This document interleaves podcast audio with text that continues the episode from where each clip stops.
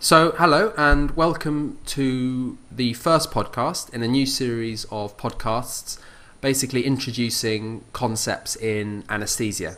Um, I'm very pleased today to be joined by um, Shireen. Um, welcome. Hello. Thank um, you. Who's going to be talking us through in this podcast some of the most common drugs that are used um, in anesthesia. So, over to you, Shireen. Thank you. Okay, so today we're going to be talking about the drugs that we'd use preoperatively, intraoperatively, and postoperatively.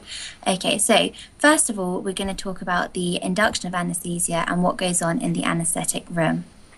So, when a patient comes into the anaesthetic room, there's typically an anaesthetist in there and an ODA or an operating department assistant. Um, it's very important for us to have a blood pressure cuff on, ECG leads, and oxygen saturations, as many of the anaesthetic agents used can affect the um, cardiovascular system. So we typically put an, a cannula in the back of the patient's hand, pre-oxygenate them, and then we can give them the induction drugs. The most common um, drug used to induce anesthesia is propofol. Propofol is a non barbiturate um, agent, which no one really knows how it works, but it does give you a very smooth and rapid induction. It's commonly used with an opiate such as fentanyl, which will increase the sedative effect and also um, provide some analgesia. The major side effect with propofol is that it can reduce vascular tone, thereby reducing systemic vascular resistance and central venous pressures, and can therefore affect cardiac output and blood pressure. So, as I said, it's very important for us to monitor a patient's blood pressure um, having given them propofol. It's typically meta- metabolized by the liver, but is also um, thought to be taken up by um, fat, fat tissue and muscles. One thing to note in terms of patient comfort is propofol stings very much as it goes up the patient's arm. So the, the best way to avoid this is to pick a big vein to um, to give the propofol in and to also inject maybe a couple of mils of lidocaine into the syringe to prevent the stinging. Another drug which um, can be used for um, the induction of anesthesia is thiopentone. This is a classic drug used in rapid sequence inductions. Now, rapid sequence inductions are beyond the scope of this lecture, but I will be covering it in, in a future lecture. This drug is a short acting barbiturate, um, which again, it's broken down by being redistributed into fat tissue and, and muscles is thought to be quite a dirty drug causing post-op nausea and somnolence and hence it's, it's not really used and has been replaced by propofol. Sevoflurane is an anesthetic vapor, so this is commonly used in pediatric anesthesia where it may be difficult to find a vein or to um, to calm calm a crying child down to be able to cannulate them. So it's a lot easier just to give them some sevoflurane gas to um, induce anesthesia. Okay, so now we're going to move on to muscle paralysis. So basically, just quickly covering the background of the neuromuscular junction. Okay, so basically, when an impulse um, arrives at the neuromuscular junction, this causes um, acetylcholine release from the presynaptic terminal. It crosses over and binds to the nicotinic receptors on the, the postsynaptic junction. This is an ion gated channel which causes the influx of um, sodium and further depolarization of the cell. So, this is what usually happens um, in a neuromuscular junction. So we can use drugs which can affect these. So coming here, there are um, the depolarizing and the non-depolarizing muscle relaxants. So the most common depolarizing muscle relaxant is suxamethonium. Um, this is again used in this concept of rapid sequence induction. Um, it's a very, very fast acting muscle relaxant within 30 seconds it works and it's usually um, cleared within seven minutes. The way that this drug works is it binds to the postsynaptic receptor where acetylcholine usually binds and it causes depolarization, depolarization of the um, cell.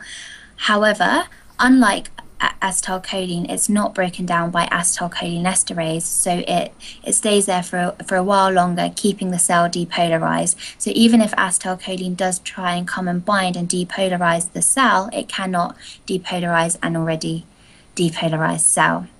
So this basically hangs around for about seven minutes until it's broken down by pseudocholinesterase. There are there are a certain um, group of people in the population who are pseudocholinesterase deficient, and um, it takes them a, a, little while longer to break down the succinylmethonium. So these patients, you have to take the utmost care if you do decide to give them succinylmethonium.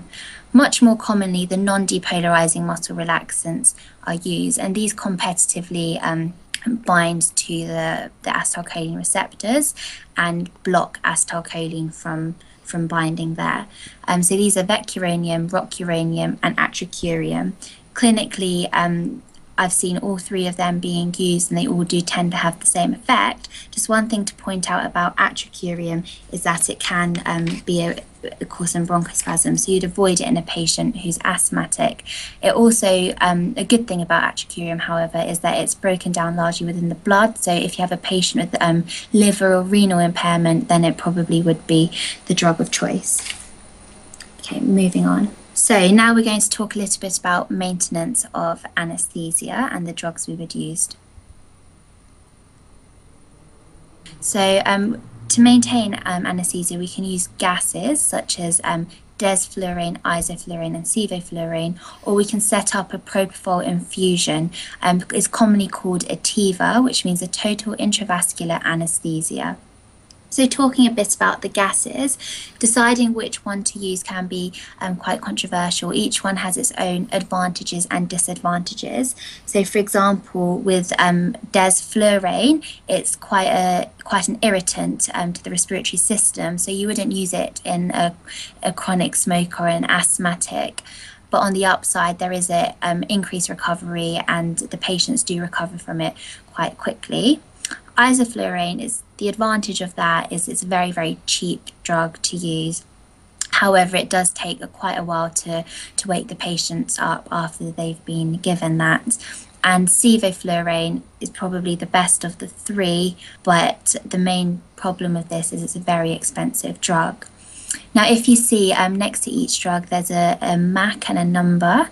So MAC stands for the minimum alveolar concentration. And what this means is the minimum concentration of the vapor required in the lungs to keep 50% of men at sea level anesthetized and not responsive to a painful stimulus. This is um, demonstrated as a number, so you would always try to keep the MAC of a patient as being one. If it's more than one, then maybe it means that they're too deeply anesthetized. If it's less than one, um, then they're probably quite light. When you're giving a patient the propofol infusion, there's no way of um, determining how deep or, or light they are using a MAC because obviously you're not giving them a, a gas. So, what um, I've seen many anaesthetists do is use something called BIS monitoring, which stands for bispectral index. And what this is, is you stick EEG monitoring on the patient's forehead. This, this computer analyzes the EEG and gives you a number anywhere between 0 and 100 so in in a normal um, aware person, the the monitor would show 100. In an anesthetized person, you want to keep the number between 40 and 60. If it's above 60, they're probably a little bit light. If it's below 40, you're using too much propofol. You don't need to use that much. So it's usually between 40 and 60 that we would use. So that's how we the drugs we use to maintain anesthesia. Moving on to the emergency drugs now. So intraoperatively, um, anaesthetists, we, we tend to um, tweak the blood pressure and the heart rate to keep everything um, within a, a, kind of acceptable range. However, at some points there are sudden drops or um, rises in blood pressure and heart rate. So now I'm going to talk about some of the drugs that we can use to, to combat these. Fine. So, if a patient has dropped their heart rate, but you're quite happy with the blood pressure, you can give an anticholinergic such as atropine, glycopy, or glycopyrrolate. If a patient has dropped the blood pressure, but the heart rate is okay, then you'd give an alpha agonist, which would cause peripheral vasoconstriction and increase the blood pressure. The most common one that I've seen being used is metaraminol, but you can also use phenylephrine as well. If a patient has dropped the blood pressure and the heart rate, then you can give an alpha and beta agonist, which most commonly that I've seen being used is ephedrine. Okay, so this is when, when the blood pressure and the heart rate have dropped sometimes the heart rate and the blood pressure increase, and what this usually means is that the patient is responding to the surgical stimulus. Um, so, what you can do is give the patient some analgesia, so some paracetamol or some morphine, and that, this usually does control. Um, the blood pressure. If it fails to control the blood pressure, you can start using drugs such as beta antagonists, such as labetalol or esmolol, or an alpha 2 agonist, such as clonidine, just to reduce the blood pressure. So now we're going to talk about the end of the operation and what we do. So when the surgeons say, okay, we're finishing up now, get the patient ready, one of the things we need to do is if we've given the patient muscle relaxants, we want to get them to start breathing spontaneously again. So the drugs that we most commonly use are neostigmine and um, glycopyrrolate. Neostigmine is an acetylcholinesterase inhibitor. So, what that's going to do is stop the breakdown of acetylcholine, increase its concentration within the um, nerve terminal, and it can displace the muscle relaxants. It also works on the cholinergic receptors, so it can cause um, increased acetylcholine within within that area, causing a drop in the heart rate. So, so we'd like to give an anticholinergic such as glycopyrrolate or again atropine for that. Okay, so moving on post-op. So maybe about 10 minutes before the patient wakes up, we'd usually like to give them an antiemetic. So um, the most common antiemetics um, used post-op uh, cyclizine and ondansetron. Um, cyclizine is an H2 antagonist and um, ondansetron is a 5-HT3 receptor antagonist. Um, so these are given prophylactically as the operation comes to an end and we usually prescribe um, we prescribe these drugs PRN as well. So if the patient's still feeling quite nauseous after they've woken up, then we can give them this. Dexamethasone is more commonly used pre-op just before the patients um, come into theatre. And this is a steroid. No one really knows how it works but it does have um, antiemetic properties. And finally um, just a small bit on analgesia. Um, analgesia is his whole, his whole big topic um, for itself, and I will be um, giving a lecture on, on the management of um, acute and chronic pain um, from the anaesthetic point of view. But just very briefly, we can give opiates pre op, as I mentioned with the propofol, we, we often give fentanyl, we can give them intra op, so again, monitoring the blood pressure, the heart rate. If we think the patient's reacting to the painful stimulus, we can give them some morphine, some paracetamol. Um, if there's no evidence of any reflux disease or um, renal disease, we can give them um, diclofenac as well. And post-op, um, we can get we can prescribe the patients analgesia PRN, um, just sort of oral or intravenous analgesia. We can set them up with a PCA, which is a patient controlled analgesia, where there can be a background infusion of, for example, morphine or fentanyl, but they're also able to, to push a button to give themselves boluses. And another thing that we can do is um, set up an epidural. The epidural is usually placed pre op and used intraoperatively and post op and carry on giving them usually fentanyl and bupivacaine. Thank you. Fine. So that completes my um, first lecture on the common drugs in anesthesia.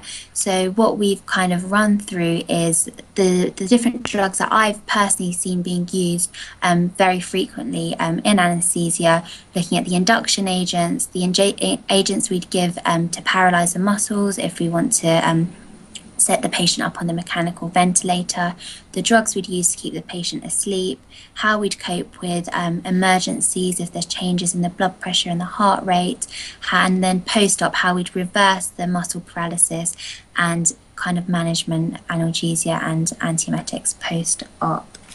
Um, so this is the first of my lectures. I'm going to be writing a few more lectures um, about anaesthetics. So other things that I'm planning on covering is um, going through pain management, having having a closer look at that because we only went through it very briefly today. Um, going through the whole process of the anaesthetic, so pre-anaesthetic assessment, the kind of steps we take um, intraoperatively um, from an anaesthetic point of view, in addition to the drugs that we've mentioned today, and post-op, how we care for the patients post-operatively. And I'd also um, going to write a lecture on the different equipment that we use in anaesthetics and the monitoring used there. Fantastic. Thanks very much, Shireen. Um, Thank you. We'll be back again with you soon, hopefully. Bye.